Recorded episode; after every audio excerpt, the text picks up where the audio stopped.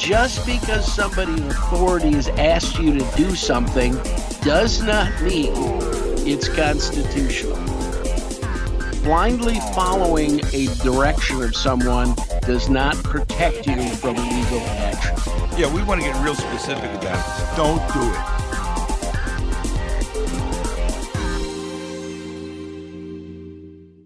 Ladies and gentlemen, boys and girls, it now is January 2019, and we're starting, I think it's the 12th year of Risk Management Monthly. Rick, can you believe that?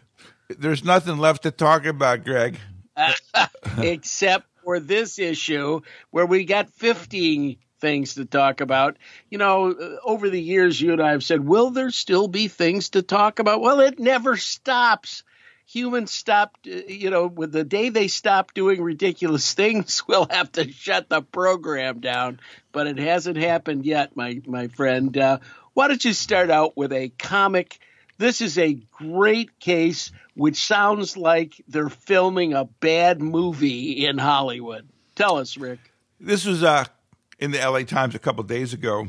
It's entitled Patient Breaks Out of Restraint, Steals Ambulance, Leads, Leads Pursuit. Mm. And I thought, holy smokes, this guy actually drove the wrong direction on the freeway in Los Angeles. You don't want to do that. You, it's it's bad enough driving in the right direction. On this a, is on a, this is the freeway that leads to to uh, Las Vegas, right? I fifteen. That's correct. And this guy basically got out of his restraints. And somehow the paramedics were not in the ambulance. He took the ambulance, and, and can you imagine what it would have happened if anybody was injured in this? And they'll trace this back in was there a doctor? Was there a doctor who ordered this risky business transfer? You bet there was. And they want to talk to you doctor uh, whether this was an appropriate transfer did you do it safely? Did you endanger the public or the patient or the ambulance attendants in the process? Yeah you can get in trouble uh, for restraining perhaps when a patient doesn't need it but you're definitely in trouble if you believe they need it and you don't do it correctly. Here's a rule about restraints you either do it or you don't do it, but you don't have to it. And what happened here is we've got a halfway kind of deal where that patient could slip restraints or they loosened restraints to move them here or there. And uh, we're just everybody's just lucky in this case that nobody was killed, Rick. This isn't good. Yep. Greg, you have a case. Uh... Well, I have a great case. Yeah, and, you do. Yeah, it really is. And uh, the re- the beauty of this case is you're going to be asked at some time in your career by somebody in authority, the police, this judge, that judge, all kinds of things to do something that you're going to say, you know, I'm not sure I should be doing that. But I want you to think about this case because it's important. Intimidation by the police is still intimidation. If they if they have to arrest you, if you have to spend the night in jail, if you have to do something, just understand there is a final authority in this country, uh, the Constitution and the Supreme Court of the United States. That's what we refer to. Now, we're going to talk to you about a case in which a patient is brought into an emergency department and is forced, or the the emergency physician uh, is uh, required by the police to uh, do an examination of the patient's colon looking for drugs. Uh, plain x ray, eh, that's okay. That's not a problem. Unfortunately, the police are insistent and want them to go up inside the body with a uh, with a uh, colonoscope and check and see if there's any drugs to be found. Uh, the emergency physician, is my understanding, Rick, did check with the hospital's attorney. Is that correct? Yeah, I, I yeah. did read that right. Well, this is not only did the police say they wanted this, they had a warrant from a judge. They went to the judge's house and got him to sign this warrant to do this. It, they subsequently acknowledged that the police wrote the warrant and the judge just signed it. And uh, and then yeah, this poor emergency doctor said, "Well, I better consult the hospital's attorney." And the hospital's attorney said, "quote." you uh, this warrant requires that the doctor get something up that person's butt by any means to retrieve the suspected drugs by any means, which Yeah. is absurd. Yeah, that that that really is absurd, uh, and and I think that what we're going to do is use this as a little teaching case. So the situation is there are eight cops. There's somebody with a colonoscope. They're putting this patient under against their will to up and look for drugs. Is there anything that that that we can look to in the past for some guidance? And the truth of the matter there is now. Trust me here. This story is a little bit longer, but absolutely essential. Today we're going to see the Whizzer. Now, you notice I didn't say wizard, I said whizzer, and that's Whizzer White, who was the uh, the Supreme Court justice who wrote the final decision in a case called California v. Greenwood. We will have the uh, case number uh, for you in the printed copy. Uh, but this is an this is a very interesting case, and it has to do with you and your rights as an individual and what they can do to you, your body, and your trash. Laguna Beach, they found some. Uh, they found they're watching a house because they think there's drug activity. They wandered down the alley and found trash. They went through the trash, found things which looked and smelled like drugs. Uh, they then got a warrant uh, to search the house. And what did they find? Of course, drugs. The defense said this is the fruit of the poison tree. You had no right to go through their garbage. Well, this went all the way to the California Supreme Court. They said, yeah, you can't go through people's garbage. Well, the uh, people in Laguna Beach were so mad they took this all the way to the U.S. Supreme Court. And in the decision of the U.S. Uh, Supreme Court, written by Whizzer White, what he said was, you know, this is the stream of public uh, removal. You expect people from this from the state to show up every week and dump your trash. You've put it behind the house. It's like uh, t- uh, when you put crap in your toilet and flush it, it goes into the public stream, so to speak, of things which now become public as opposed to private. This is this was a huge issue in California on other things. The uh, the National Enquirer had gone into uh, the trash of certain people, and it, it was a it's a big question. So the Supreme Court finally decided to cut on it, and in a six to two decision, they said, you know what, stuff that is in the normal stream, available everybody, you can look at. Uh, a police officer can get without a warrant. They don't need a warrant to get this. And this particular cha- case changed the way American law enforcement work because they took a lot of this decision and put it forward onto your onto your email communications, onto your this, onto your that. And uh, this was a huge, huge case. Now, having done this, let's look at obtaining specimens in an emergency department because there's stuff that's in your body and there's stuff that's out of your body and there's stuff that we have a usual and customary process to get. Urine and blood, the Supreme Court has said, yeah, taking that with, with a warrant is okay because uh, it's a common medical procedure. Several cases have been gone to the Supreme Court where one in which they used an NG tube to suck drugs out of some guy's stomach, and they said it offended the sensibilities of the court. That was the Rochin decision, and they said you can't do that.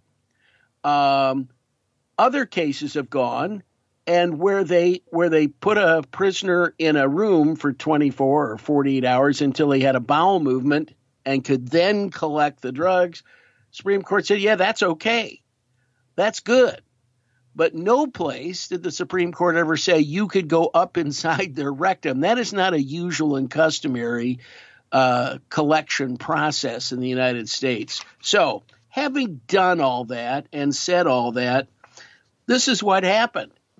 Uh, they went ahead. They they did not find drugs, as a matter of fact. Um, although that's immaterial to the to the decision here, uh, and they were sued. The hospital, the emergency doc, everybody sued uh, because it violated this person's. Uh, let me do this correctly: Fourth, Fifth, and um, Fourteenth Amendment rights. Uh, and very interesting case. So we're going to go through a little more of this and let you know that just because somebody in authority has asked you to do something does not mean it's constitutional. Right. This poor ER doc, the uh, cops said to do it, the judge said to do it, the hospital attorney said to do it. The hospital attorney probably knew nothing about these kinds of uh, Supreme Court decisions. Yeah. Anytime, by the way, you wonder whether your your hospital attorney should be uh, telling you what to do. Ask them, give them those names of the cases I just gave you. See how much they know about those cases, and you're going to be tragically disappointed attorneys are like doctors. They have a little small area that they're good at. They don't know everything about the law. I promise you that. So listen, yeah, you you should be willing to spend a night in jail and say no, I'm not going to do it. Uh, and to tell you the truth, spending a night in jail may be better than the shift that you're now working. Right, exactly. By the way, the the newspaper story that that uh, discussed this case uh, commented on the fact that the Supreme Court has set standards. Now, there's no way that uh, some local judge, state judge, uh, even federal judge can turn that around without an action and a decision by the Supreme Court.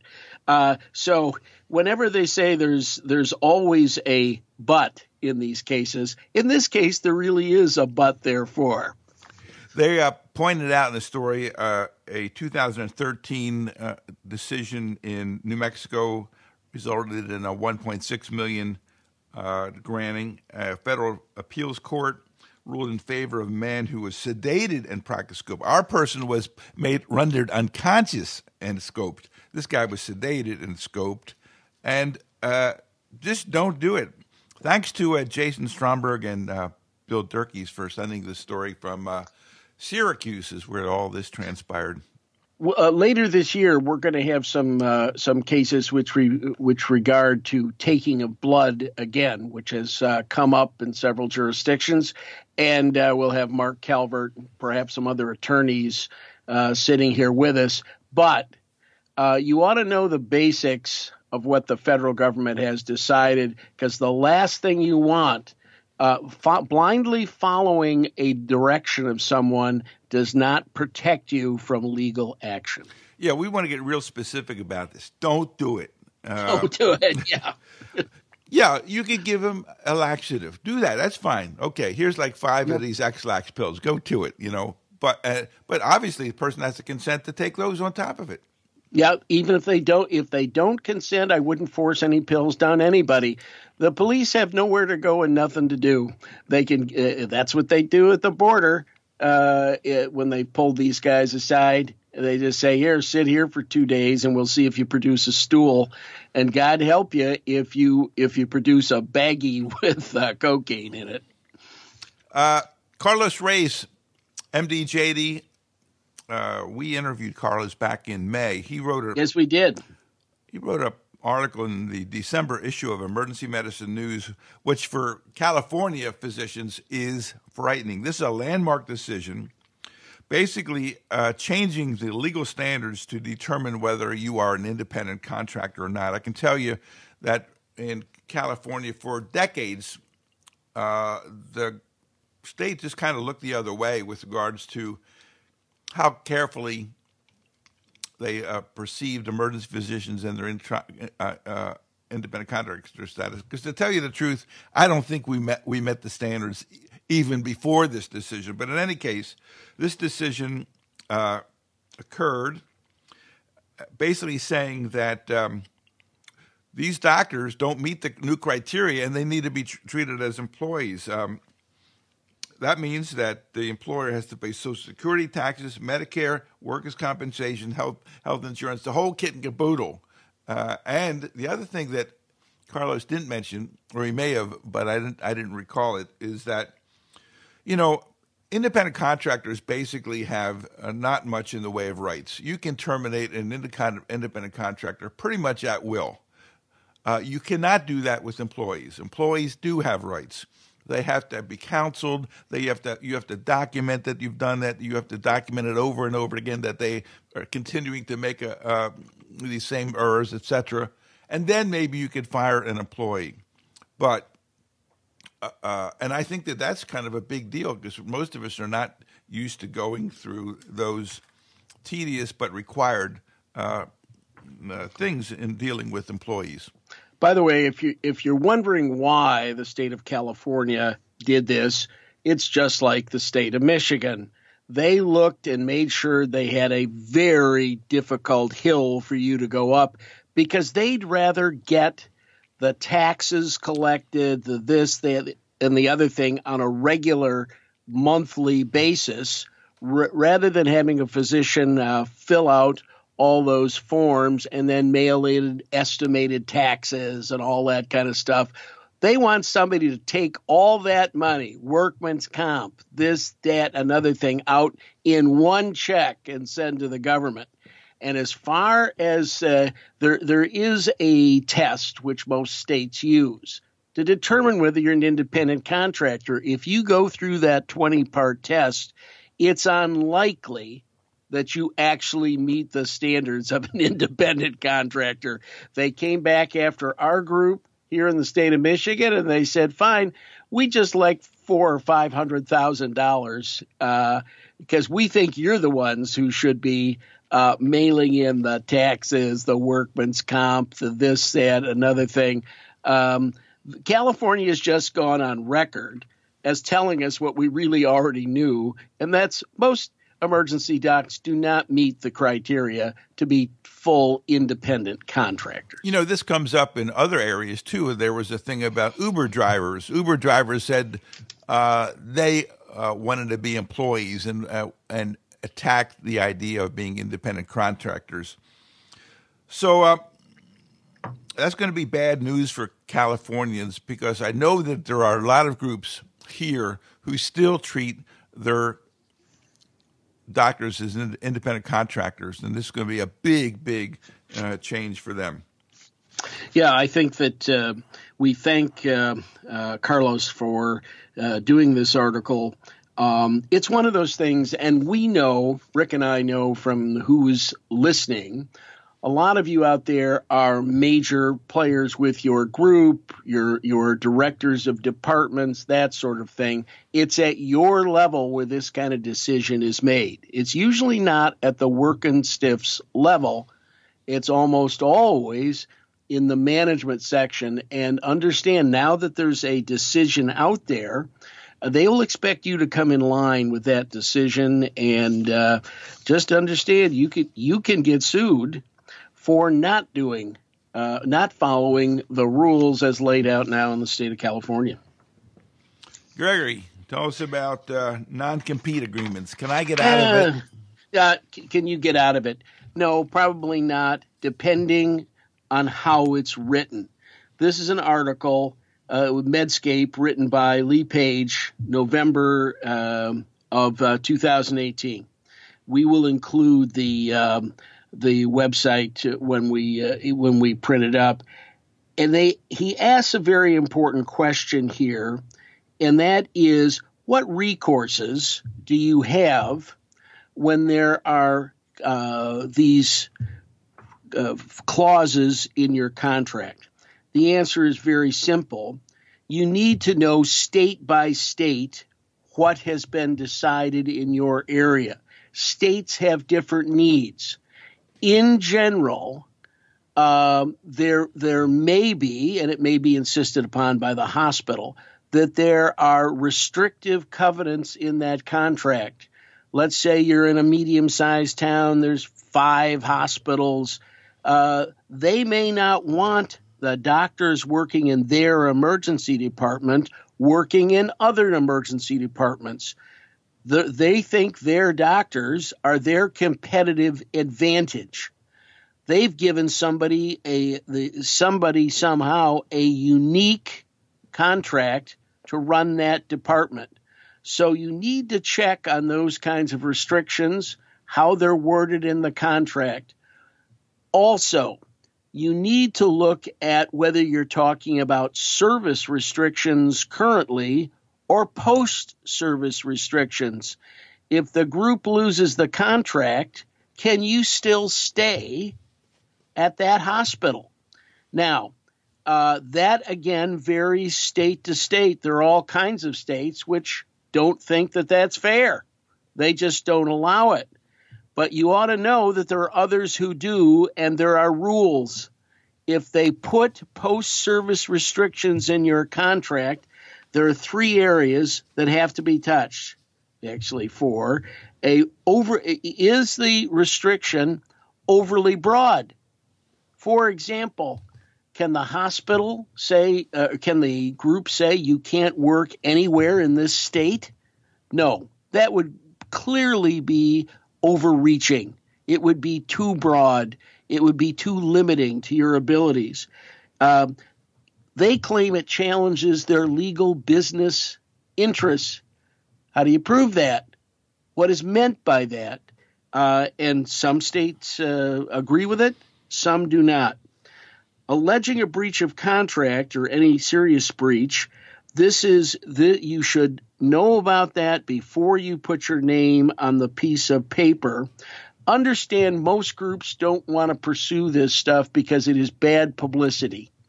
Uh, it's bad to tell residents who are finishing and who are coming to look for a job, oh, by the way, we've gone after people. It's not fun for anybody. But you need to be aware that restrictions of uh, restrictive covenants vary state to state. You know, I, I think one of the points is um, if you're trying to get out of this restricted covenant, uh, and the you went through a couple of the ways that they can be attacked. The premise of this is, if they're done right, you're going to have a hard time doing this. Uh, but here are the things that you can look at. You know, you mentioned a couple. This is alleged breach. The idea, if you can say that um, there's a serious breach of, of the contract, and as such, a serious breach of the contract would void the restrictive covenant uh, part of that contract. Because once there's a breach of the contract, the whole contract is breached. You, you don't break, breach a little part. It's like yes or no. And so that was one of the issues that they brought up. The specific idea about legitimate business interests is, is why are they limiting your ability to work? Is it is it solely for uh, competitive reasons, or are there other more substantive reasons? And the one that I kind of like is, you know, the idea that uh, we're in a rural area. There's another hospital uh, nearby. They are not able to get emergency physicians. Nobody wants to work there. It's it's a small critical access hospital. It's 25 beds. It's it's there's nobody there. But I am willing to go there. And the community says, man, that'd be terrific. But your restrictive covenant says you can't work there. That would be an opportunity to potentially break a restrictive covenant uh, agreement. He also points out that there are restrictive covenants uh, that are, well, first of all, the AMA is not in favor of them. They view this as restraint of trade, and that there are states that really don't recognize them particularly California. The People's Republic of California doesn't recognize this stuff. Massachusetts, Colorado, Oklahoma, Oregon, Alabama, New Mexico, North Dakota, Montana, Delaware, and Rhode Island. But Michigan is not listed, Greg. No, it is not. Uh, but we have uh, tried several, several of these cases. And basically, it goes back to what we said earlier. Were they reasonably restrictive? you can't say to someone you can't work in this neighborhood for 10 years. When it's the hospital, if the new group has come in, they can't say you can't work for that group for five years. You know, if there was a six month requirement, the the the um, the courts may view that as reasonable. But uh, believe me, there are plenty of things the courts here have not viewed as reasonable, although they have not said you can't have restrictive covenants. This article is really quite detailed, and if any of you are dealing with or consider dealing with a restrictive co- uh, covenant challenge, you uh, certainly want to get this uh, paper out of uh, Medscape. Yeah, Under- understand that physicians are. Uh, in a, a, different group, whether you're employed by a university, whether there's a group, you're employed by a group that's working there. Um, there is such a thing as as a dismissal which does not require um, evidence of bad behavior. They're called at will. You're an at will employee.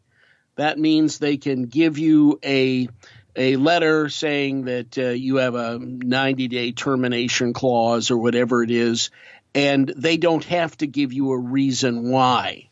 And the reason for that is in certain businesses and professions, uh, the courts understand uh, the person who's managing that hospital has an obligation to produce the best product it can. Uh, they don't want a prolonged uh, litigation uh, for for your bad behavior in the department.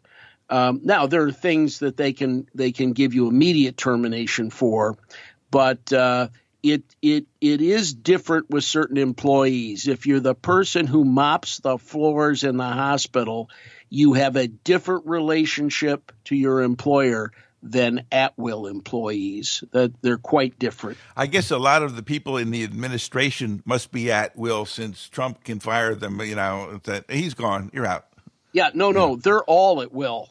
And this is funny because mostly in the federal government, you can't fire anybody. exactly. As you know, the veterans hospitals have had that that, that problem that getting rid of the incompetent is uh, almost Im, uh, impossible.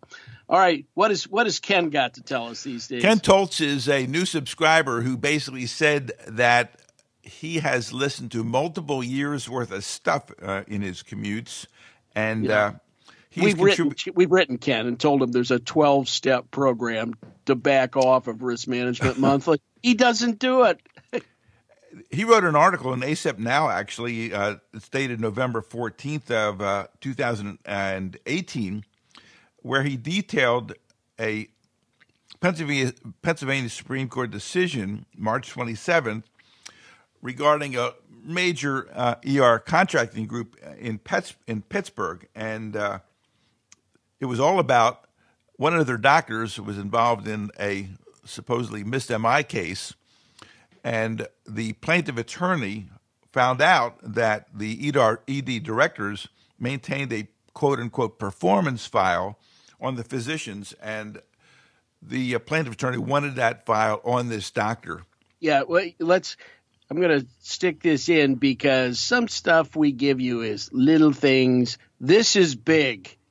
Uh, and it's the kind of thing where docs are so concerned with the output, the, the product we produce. Law is concerned with the process. And this is 100% process and could have been prevented. So pay attention here. This is important. Rick? Yeah. Ken basically you went on to say that the ED contracting group's uh, internal physician reviews were not protected under the state's peer, peer review statute which generally would not allow this to be uh, taken into open court. And th- that statute specifically said, in essence, I'm co- uh, paraphrasing, that this ER contracting group was not a provider of health care. They were a business that supplied ER doctors to the hospitals. And these peer review protections applied to clinicians, not to contracting groups. And so the idea here is you got to be careful. Ken came up with six recommendations to deal with any kind of private uh, evaluations that you're making on your physicians. Uh, first of all, he said, review your state's peer review statute to ensure that you're in strict compliance. Two, confirm written, written affiliation between the hospital and the ED group or the director to specifically perform the peer review process. They want to bolt you to the hospital because the hospital is where a lot of these protections uh, lie. Number three, consider making the ED director a member of the hospital's peer review process and and and and and, and the committee. And sure, every hospital has a peer review process. Get that yeah. director on there. Yeah, I, it always seemed to me that I was on everybody's committee like that of the hospital. You didn't have a choice because, of course, uh, about a third of the problems in the hospital they think start in the ER. But make sure it's in the contract that the uh, whoever it is, member of the department, will serve on this hospital's committee, which is protected under under state law.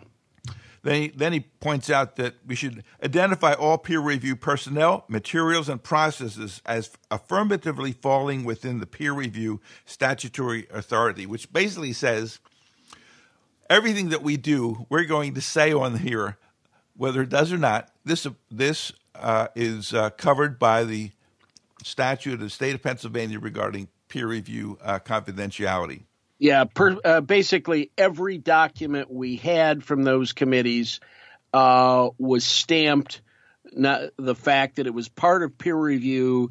It, it cited the Michigan uh, documents that cover it, the laws that cover it, and that uh, no one is to take these uh, articles away. They are protected. Uh, they're shredded documents.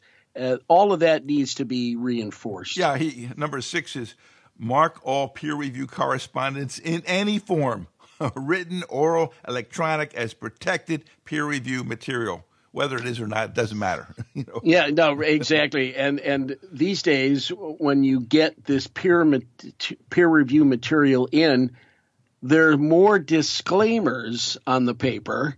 Uh, you know, let's say they said agree with the above, and then you got to read the next two pages, which are all uh, boilerplate. Listen, yeah. we get emails from our friends who are directors on their, uh, uh you know, hospital email, and there's like this paragraph, four inches long paragraph at the bottom of every cutesy little email about the uh, confidentiality or non-confidentiality of these communications. Anyway, uh, just be aware that uh, if you're doing any kind of a peer review process internally, that it uh, it, it is discoverable unless you start trying to be aware of what Ken's talking about here. We also have the uh, website link it to this article as well. Yeah, and and Ken uh, Ken is absolutely right that this is state by state. You do have to have somebody who understands that state laws and how it's functioning uh, to let you know what's going on. If you're in the state of Nevada, for example, it does not protect peer review process. So that's available for at least it's what we call discoverable. Uh, plaintiffs can know about that, and it may not be all of it is admissible, but it's at least discoverable. So know what you're doing and what you're writing down because it can be ugly uh, to have honest discussion uh, produced by the other side. All right. Now, we're back. We're in Boston. This article comes from the Boston Globe magazine. Now, I in November 2018. I have no idea the general quality or what their what their axe is to grind, but this talked about detailing the story of a young woman who died of a cardiac arrest feet away from the front door of the Somerville Hospital ED um, uh, in in the Boston area. The story was written by the woman's husband. The gist of the story: the patient called 911 because she was at the door of the ED and couldn't get in. Now, in actuality, she was at the locked a, a previously used locked ambulance entrance. The real door was about a hundred feet away she collapsed 29 feet from the real door. Now, you would think that they'd been picked up on this. Unfortunately, EMS was sent to find her. One of the nurses had gone outside, uh, just outside the regular doors, couldn't find her. It took them about 10 minutes. She'd arrested by then. She was in the ICU for seven days and expired. She died. Although that turns out there was a series of events that brought about this tragedy, one of the key ones uh, was felt by the by the husband and everyone who's looked at this revolved around signage.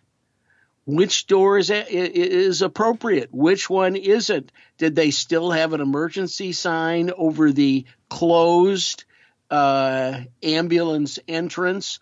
All these things do make a difference. And when you're under pressure and you've got somebody in the family is sick, um, this is important. I, I, I think it was interesting that they comment that it took two years after the incident and pissing and moaning back and forth for the hospital to apologize for their uh, signage. Rick, what, what's been your experience here? Well, I looked into this case in some depth. The article written by the husband is really well done, uh, very professional. Uh, it's not inflammatory. It is just very factual, and he goes into really what happened to his um, his wife. Uh, there is there one of the issues was signage, but there were, were a variety of other issues. But I can tell you that I had an incident in my family when we were in Norfolk, and I was taking my grandson to the emergency department with some urgency. And uh, there was a sign out toward the street that said emergency. But I could not, honestly, Greg, for the life of me, find the driveway to get into this. This, this hospital was set way back on this campus. And um, I couldn't, we couldn't, I was with other people. None of us could find the way to get into this place. And ultimately, we got, uh, we saw some ambulances, drove up behind them, we were nowhere near the parking lot. We were no nowhere near the entrance, the proper entrance. We were we were the ambulances. I said, why are these ambulances blocking the driveway? They weren't blocking the driveway. They were parked where they were supposed to be parked. Yeah. So I, I can yeah. see how this can happen. It's like, you know, in retrospect, you can see uh, why this would be a problem. In California, I think it's really hard to screw this up. I mean, the signage requirements are very, very uh, prominent. Uh, they're they're huge, and they've got signs all over the place. But in in Virginia, I can tell you this was a, this was an issue in this case, and obviously, this poor lady.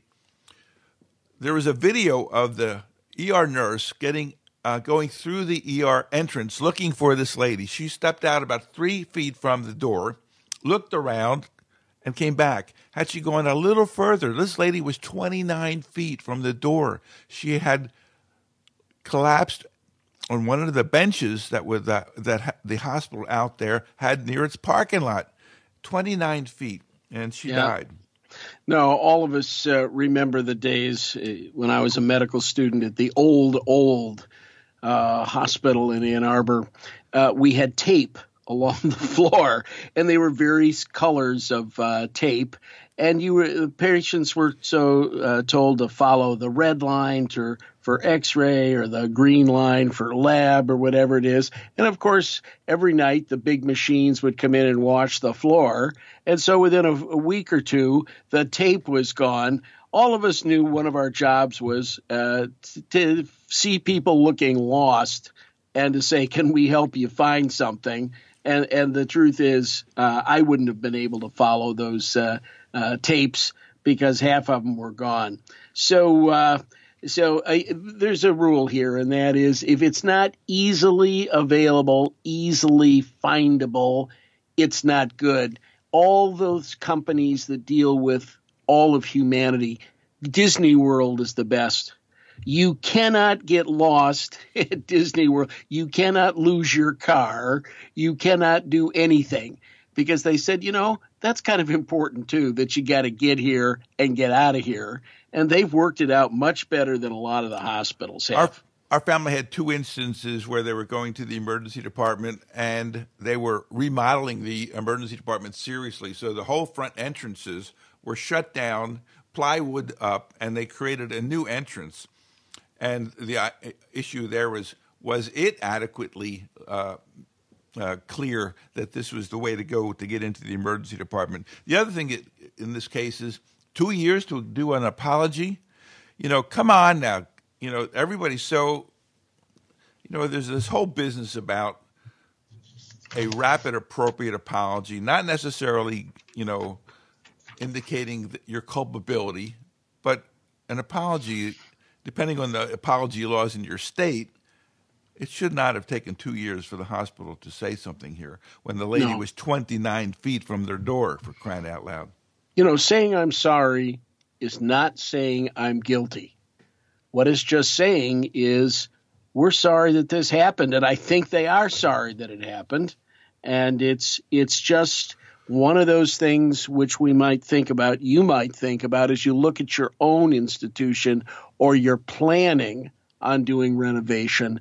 Make sure that the signage changes with it because that that really can get people in trouble.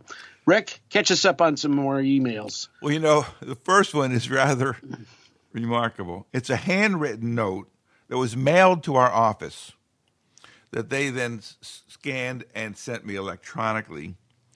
And uh, interestingly, the topic is the electronic medical record. Medical, I, it's like- Rick, I think that's part of the joke. I really do.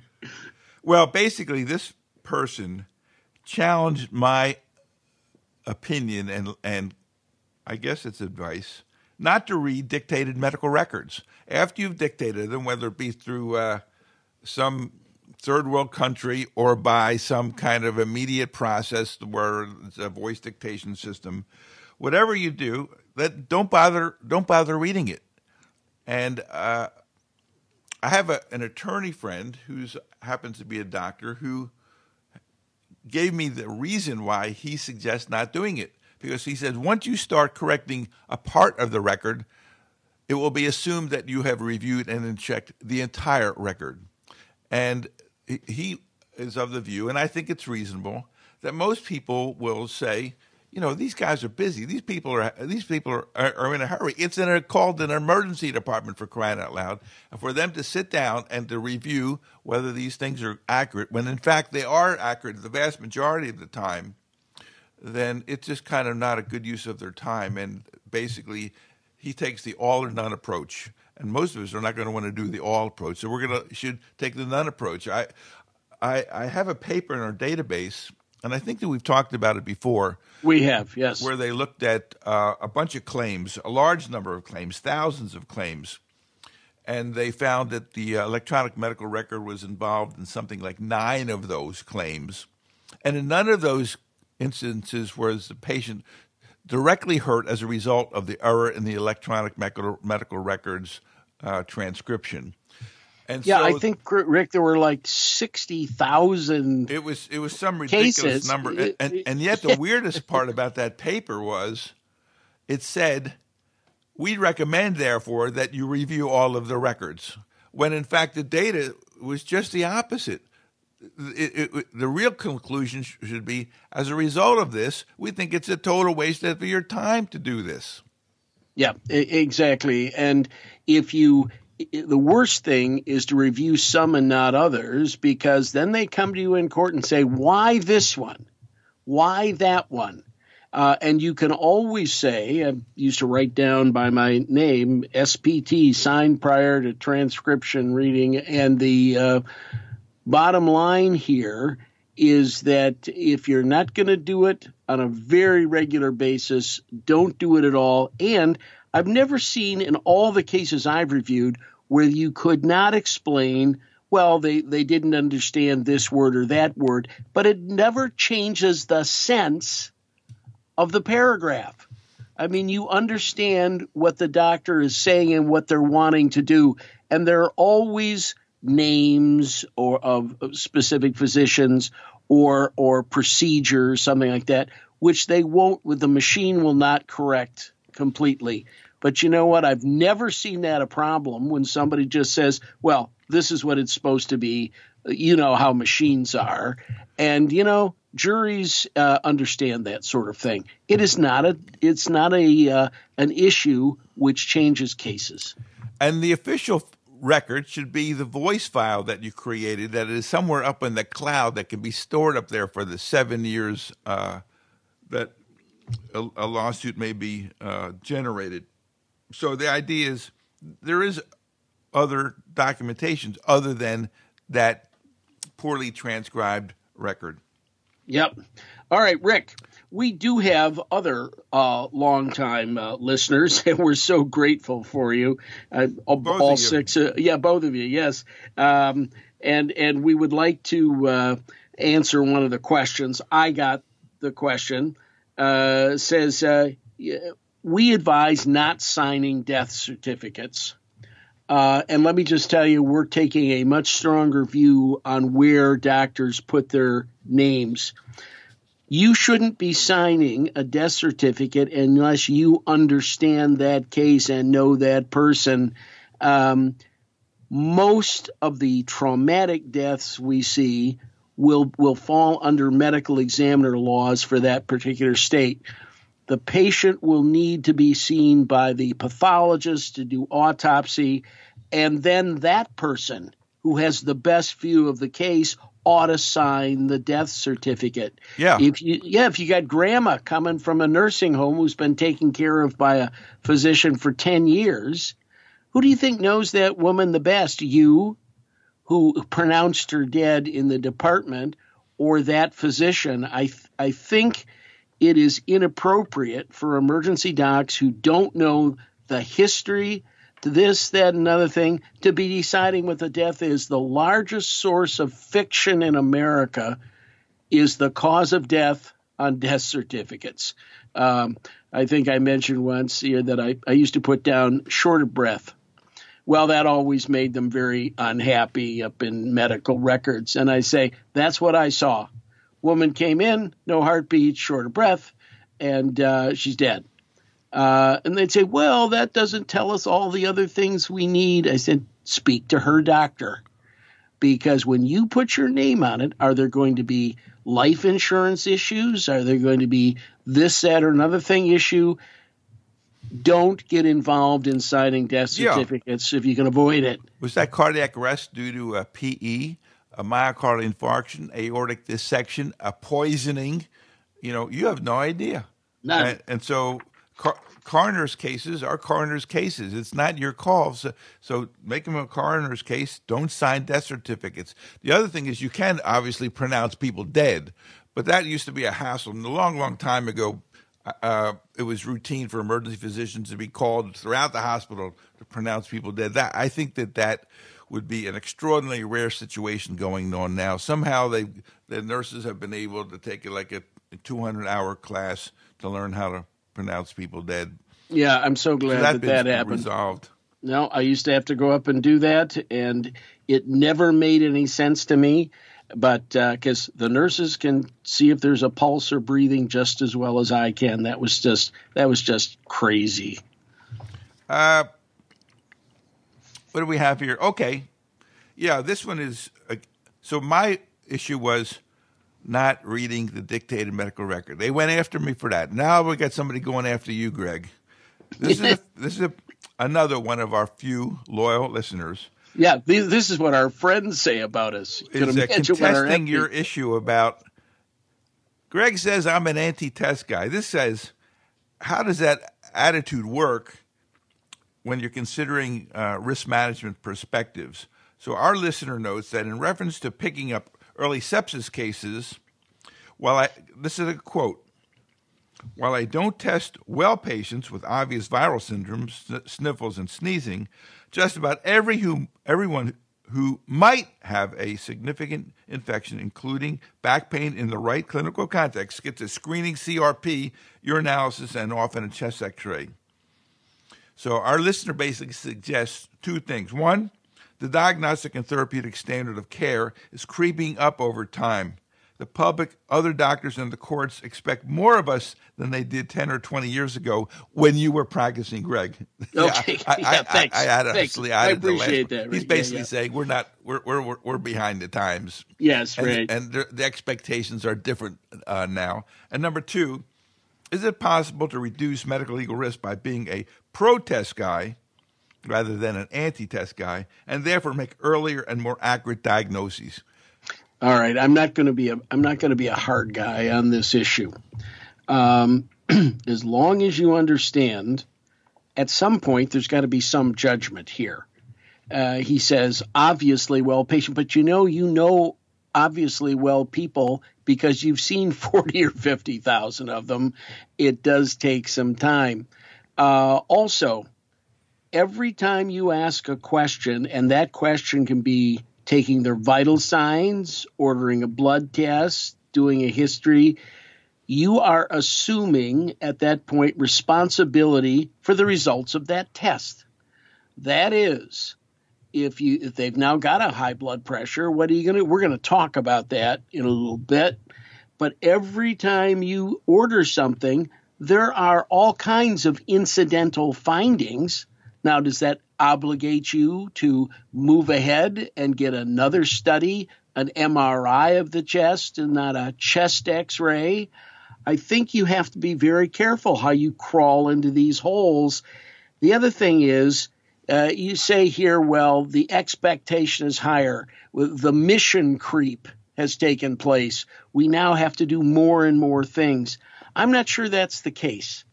It's it's rare that I see a, a medical legal case where the ordering or not ordering of one test was the cause of the malpractice. I see a lot more cases where communication between physicians, communication with the patient.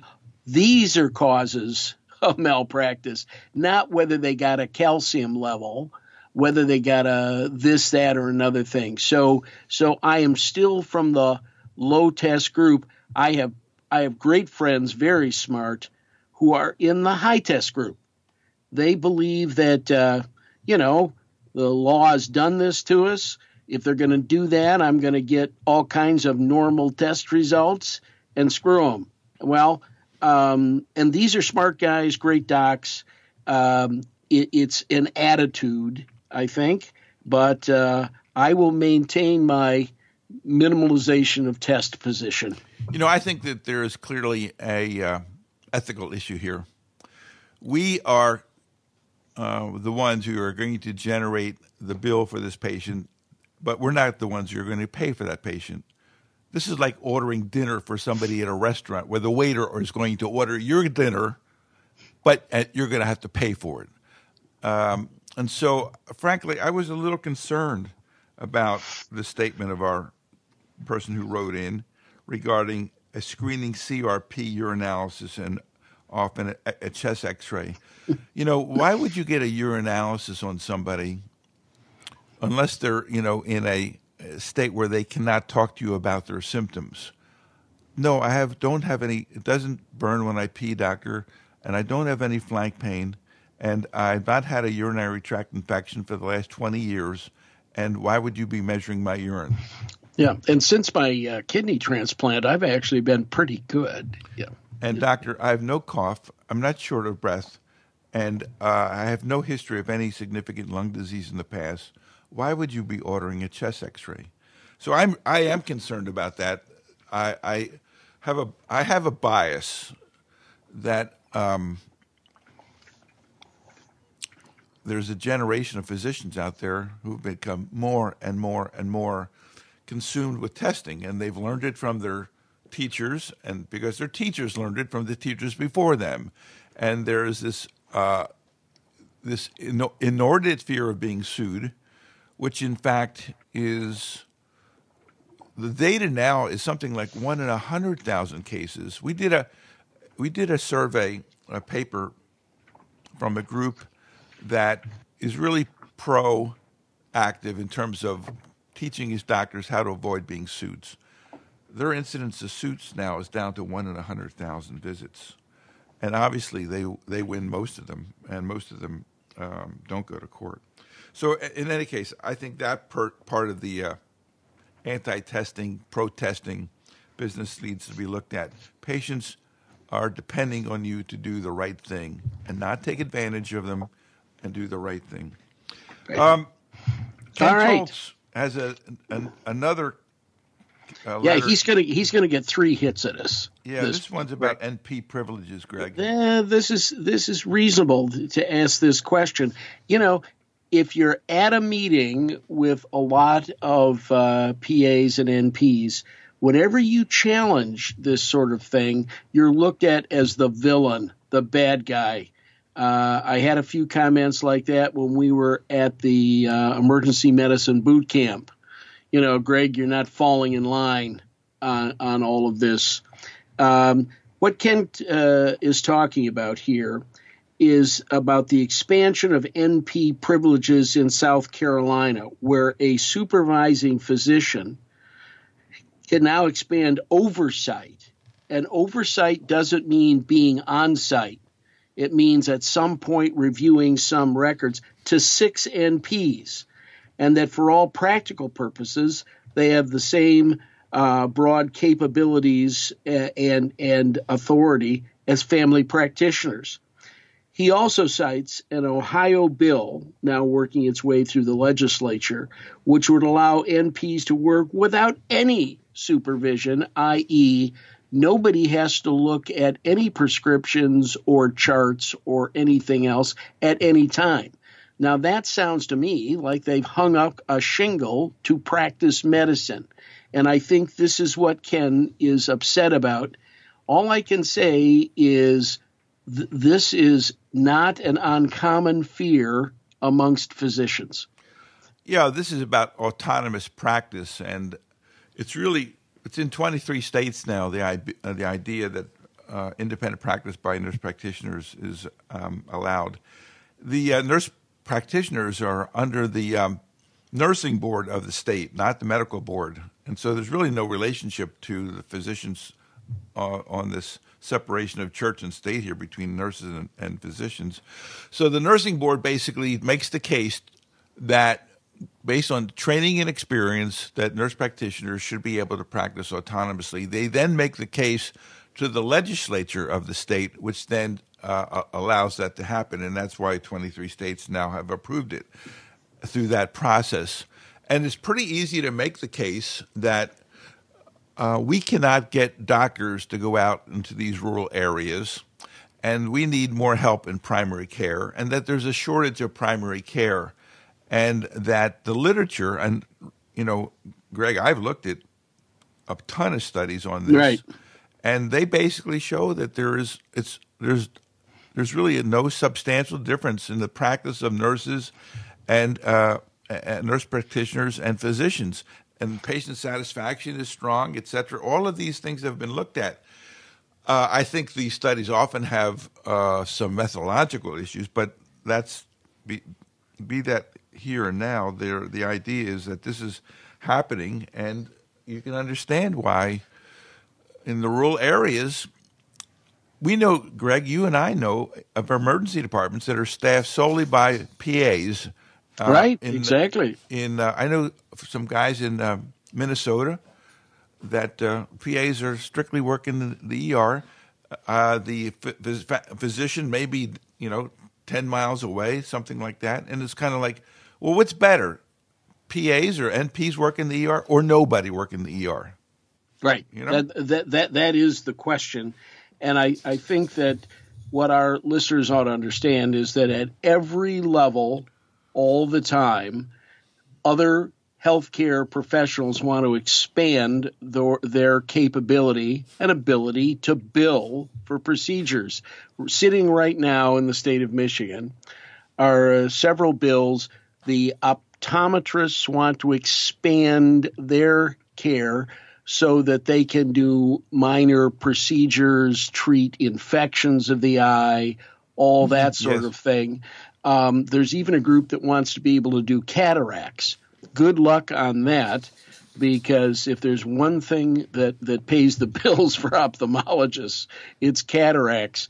Uh, the, the lens in your eye, if it was platinum, uh, it wouldn't be worth as much money as taking it out. It's a very lucrative procedure, and so it's um, it, it's very much a difficult situation. All I can say is this fight is going to go on. Um, and and whenever you have territory uh, where somebody wants to move in, it, it's going to there's going to have to be some resolution to this. The fact uh, this is why, by the way, a lot of departments now have PAs or NPs who are seeing patients not seen by the physician. I don't think physicians should sign those charts. Uh, if you're, why would you take liability without responsibility and remuneration? It makes no sense to me. And so, if they're asking you to sign charts on patients you haven't seen, be careful. Is this a some sort of methodology for them to be able to bill a higher level? What is it? Uh, we need to pay attention to this. I would ask your group uh, leaders uh, uh if you're being asked to sign charts, why are you doing that? You can say, well, it's quality assurance. Well, fine, that's great, quality assurance. You know, uh, are there any kind of uh, forms going along with that to, ch- to, keep a record of the number of patients seen by this this PA and you know any issues that you have. You know, it's really not quality assurance. But if if you say it, fine. Just obviously don't get involved in any kind of billing issues because basically the uh, the ability to go from 85% of physician charges to 100% of physician charges requires a face-to-face face-to-face assessment and uh, by the uh, physician, talking to the patients and agreeing with the uh, treatment uh, and assessment plan. So let's move on. All right. On. Yeah, Ken. Ken, you get this is your third hit. Uh, uh, well, um, I tell you, we're we've, gonna... been, we've been behind. These have been dribbling in yeah. over the months. Yeah. Ken takes issue with the idea that FPs or IMs working in an emergency department should be held at a different standard than uh, emergency physicians working in emergency department. I um, respectfully disagree. Although I don't, to the extent that this is a matter of law, uh, I don't, I don't know. But Greg, what's the phrase that you use? Uh, well, it, it's it, it's it's a phrase we use all the time, and that is they they have to practice uh, at the level which is consistent with uh, light uh, uh, providers of like or similar training. And so here in the state of Michigan, if you're from upstate Michigan and you're trained as a family practitioner and you're working in the emergency room, both sides will try to find an expert who has the same background. That is, was family practitioner and worked in emergency medicine to try and meet that part of the bill so that uh, the case will not be tossed.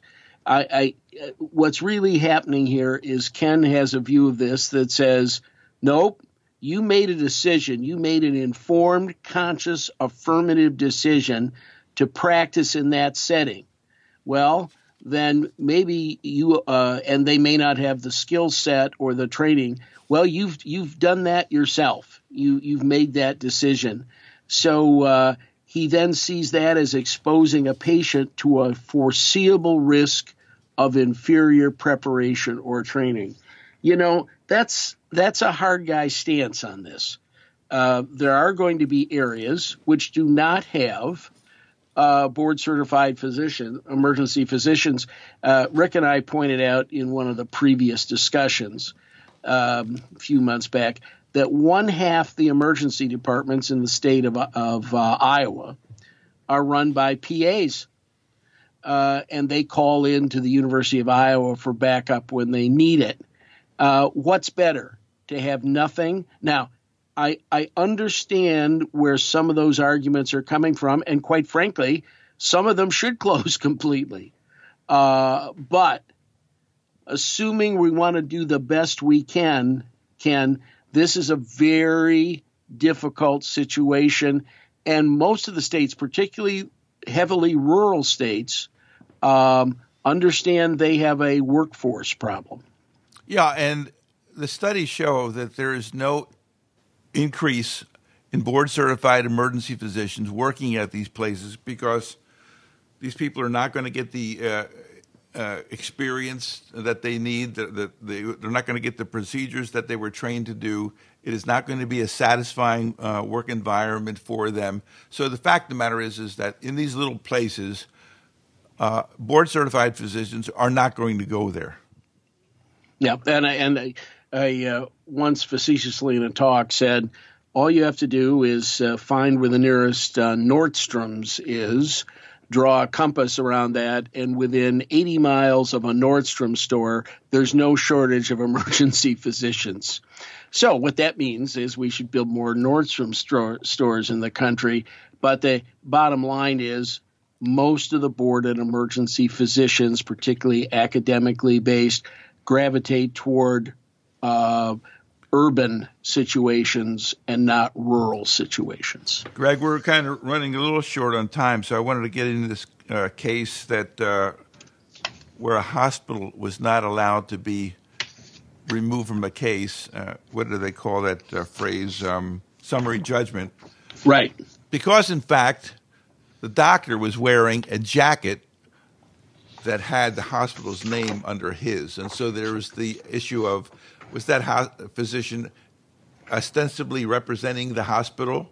Well, I'm glad you've got the phrase right, Rick. It is the apparent or ostensible agent of the hospital. What would the reasonable person believe? Who would they believe w- was controlling that person? If you work at Pavungnatuk General and you have a coat that says Pavungnatuk General and you have a badge that says Pavungnatuk General, the average person would assume you have been put forward as the agent of that hospital. Yeah, so they weren't able to get out of the case because of that. And and frankly, the hospitals, the hospitals, it's in their best interest to get their name off of your lab coats. You can put the name of your group underneath your name, but get the hospitals to say no um, ostensible uh, representation. We we want out here. The other thing is that the, this case, the doctor was wearing a ID badge from the hospital. Now that would be okay if all the other members of the medical staff were required to wear an ID badge. But if you're the only one, then you sure look like an employee to me. Yes, exactly. And and uh, most patients do not have the ability to separate that out. They don't know who pays uh, these people, where the checks come from, all that sort of thing. So I, I, I don't think it's a totally irrational view or extension that they should think they're a represent the hospital. We're going to do so, one case. Um, this is a case that we are borrowing from Chuck Pilcher. Oh, that's the nicest term for it I've ever heard, Rick. Uh, but we're going to give Chuck a plug. Medical yeah, Malpractice yeah. Insights is his free uh, newsletter, comes out every month. 2,300 subscribers. Uh, we'll give you the uh, website address to get to there, and you'll get your free uh, newsletter. He, he, he mentions that over the last four years, he has done nine cases of spinal epidural abscess. He quotes uh, our Yogi Berra. It's like deja vu all over again. Right, exactly. In any case, this is a, a uh, very obese woman goes to the ER with back pain, very obese, back pain and numbness, and tingling radiating into her right hip and leg. A prior history of a fall from a broken chair. You can understand why. Uh, four weeks prior, and a lumbar fusion 20 years ago. An x ray is normal, and the patient is discharged. When a second EP sees her a week later with worsening symptoms, despite being given a Medrol dose pack by the PMD, I think that Medrol dose packs and Z packs should be made into one pack. You know, the, the Medzi the Medzi pack, and that right. that'll take care of everything that's wrong with you. Well, we could have them in a dispenser in a lot of places. That way, you wouldn't have to bother go and see the doctor. Any case, the second doctor who saw her after the dose was given uh, by the family doctor did a white count, nineteen thousand four hundred. Did a SED rate sixty and a CRP of three point five, which is above the normal range. A rectal exam is normal. There was some decreased sensation in the right lower extremity, and she is discharged. Write the check. Uh, the following day, she goes to a better emergency department where she is having new bowel and bladder symptoms and a uh, numb right foot. And MRI is ordered to, quote, rule out fracture, quote. So it's not that much what better. The hell are they thinking about? Right. A lumbar spinal epidural abscess is diagnosed now, claiming that the diagnosis a day early would not have changed the outcome, her lawyer decides to drop the case. This lawyer needs to be shot. This was a write the check case. Here's a doctor who orders a white count that is grossly abnormal, a sed rate that is, uh, depending what you're measuring, uh, like uh, 20 or 30 uh, whatever pounds uh, uh, above normal. Why would he even order those tests if he wasn't thinking of spinal epidural abscess for crying out loud? A CRP thrown in on top of it. And the, and the lawyer walks away from this case. Why? Because she only had intermittent incontinence thereafter, you know. Come yeah. on. God, I, I this is worth at least a couple hundred thousand. I, I, Rick, I mean, it depends on whether it happens to you or to me. If it happens to me, it's worth a lot more than that. All right. Well, where it, are it we? would this incontinence you have would just be somewhat augmented. That's all. Right, you know, exactly. it'd be hard to know the difference. Well, what can I say? Hey, listen, time. Uh, wine of the month, Greg. All right. First of all, I'd been I'd been spanked by a letter. I'm not going to read that letter, but he wanted to make sure Rick and I knew that um, that this is by Bruce uh, Wappen. Uh, that uh, of course I mentioned a sparkling wine from France a couple of months ago, and he he uh, says you guys realize you can't use the term. Ah, yeah, we know that. Yeah, but we know that. Come on, Bruce. That's give us a wine chance. 101, Bruce. Come on. wine 101, and particularly here in California, where they've uh, where they've been uh, spanked about this issue many times. We understand it. So the wine of the month uh, this time, and I even have the bottle here with me in front of me. And it's half It- gone. it- well, no, no, Rick, it's almost all gone now. This is Hope Estate. Uh, this is Australian wine. I wish Mel was here to enjoy this.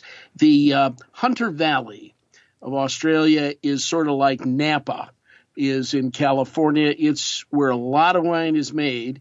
Um, this is a 2014 Basalt Block Shiraz. Shiraz is the principal uh, grape of Australia, uh, much like uh, Zinfandel is for the state of California. So uh, if they're going to blend something, they have Shiraz in it. This is a uh, pure Shiraz. Uh, it is a heavy duty. Uh, th- this is military grade uh, red, uh, very full, very nice. If you're having pasta, you've got friends around, you're you've given them the good bottle as the first one, and you want to pull out a second bottle because they're already blasted. I would use this Hope Estate. Uh, it's it's very good, very meaty. Now it's got a screw top on it, but we've already had that discussion uh, on this show that that doesn't mean much anymore. And if uh, Rick, if you're at Costco uh, while you're getting your wife's favorite wine, uh, La crema. La Creme, uh, then get get a bottle of this, eleven bucks. Now I'm trying to meet the needs of those people who bitch about the cost of my wines. Eleven bucks, Rick. You can't beat that. And that's wine of the month. There you go. Well, you know, I'm in my office here, which is this little outhouse, outbuilding, uh, outbuilding, and I, I can see the the cars in the driveway. And my wife just pulled up, and uh, where was she? Damn, she went. To, she went to my favorite store without me. You know, Yeah, Costco, right? yeah. Exactly. I, and I'm sure they get rid of all that Christmas stuff, and uh, all there's a line going around the building for the returns. Uh, Yeah. You know, I, I I was with. I was just came back from Scottsdale and I was at the Costco there with my son Dan and you see these this line uh, of people coming back in, and I saw one guy who had you know they have these big bags of candy like the Tootsie Pops and all these you know the various candies. He's Right. bringing back a bag of candy. What could possibly be wrong with a bag of candy kind of thing? He's, Yeah, he's right. bringing it back. It only cost six bucks in the first place.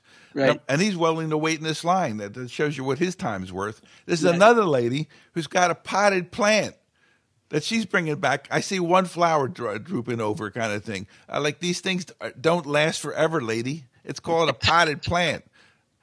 Uh, uh, In any I, case- I, Rick, I understand. Before we before we get uh, into telling people the truth about everything, I'd just uh, just like to thank you for being uh, a partner on this venture for all these years, and I hope we are able to continue on for many more. Thanks a lot. Yeah, no, I feel the same way, Greg. I look forward to these uh, every month, whether anybody's listening or not. But in fact, is this connected to anything? Or we? I have no idea. Is this going anywhere, or is this just you and me just you know chatting on a yeah, Wednesday I, afternoon? I think it is. Okay, buddy. Uh, thanks very much. Have a great year, and I do want to wish you. Uh, we're, obviously, we're not recording this in January, just like we say we are, because we, we got to process this. This thing is being uh, recorded on um, December 27th, two days after Gregory's birthday. Gregory was born, and some other guy was born on the 25th. Both are very well known. Yes, yeah, very, very much. Uh, he's got a better collection system than I do, but, but other than that, we're okay. Take care, my friend. See you. Bye.